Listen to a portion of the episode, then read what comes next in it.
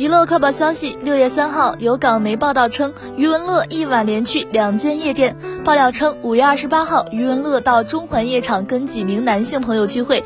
目击者称，余文乐在室内不断抽烟，还没戴口罩，身边几名二十多岁年轻女生包围着他，众人拥抱互动热烈。